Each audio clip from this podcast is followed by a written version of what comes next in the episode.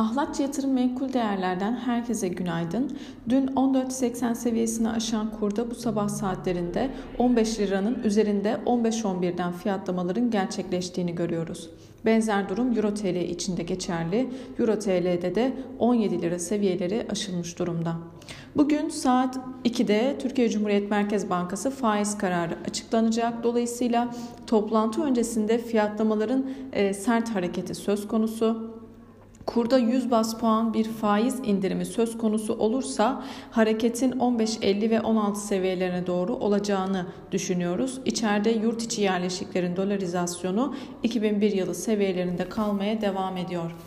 Küresel piyasalara baktığımızda Asya borsaları Fed'in gelecek yıl yüksek enflasyonu kontrol altına almak için 3 faiz artışı gerçekleştirme hazırlığının aynı zamanda da varlık alım azaltma hızını e, yükseltmesinin ardından Wall Street'te görülen kazanımlara paralel bir şekilde yükselmiş durumda. Şimdilik risk iştahının normale döndüğünü söyleyebiliriz. En azından FED belirsizliği kalkmış durumda. ABD'de dün ham petrol stokları verisi açıklandı. Amerika'daki ticari ham petrol stokları geçen hafta 4 milyon 600 bin azalarak yaklaşık 428 milyon varil açıklandı. Dolayısıyla beklentilerin iki katından fazla düşen stoklar Brent petrol fiyatlarının tekrardan yükselmesine neden oldu. An itibariyle Brent 74.85 seviyelerinden işlem görüyor kalıcılığın devamını beklememiz için 75 dolar üzerinde seyretmesi gerekmekte. Dün FED hazine kağıtları alımını aylık 20 milyar dolar, ipoteğe dayalı menkul kıymet alımını ise 10 milyar dolar azaltacağını açıkladı. Dolayısıyla ons altın tarafına baktığımızda en azından FED belirsizliğinin kalktığını söyleyebiliriz. Fakat fiyatlamalar hala dar bir band içerisinde kalmaya devam ediyor.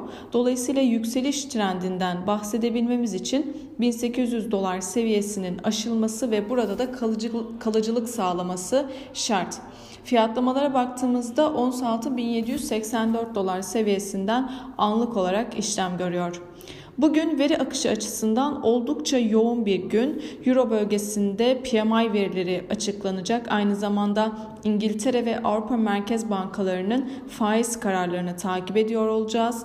Amerika'da haftalık işsizlik hakları başvuruları açıklanacak. İçerideki en önemli gündem maddesi ise Türkiye Cumhuriyet Merkez Bankası faiz kararı olacak.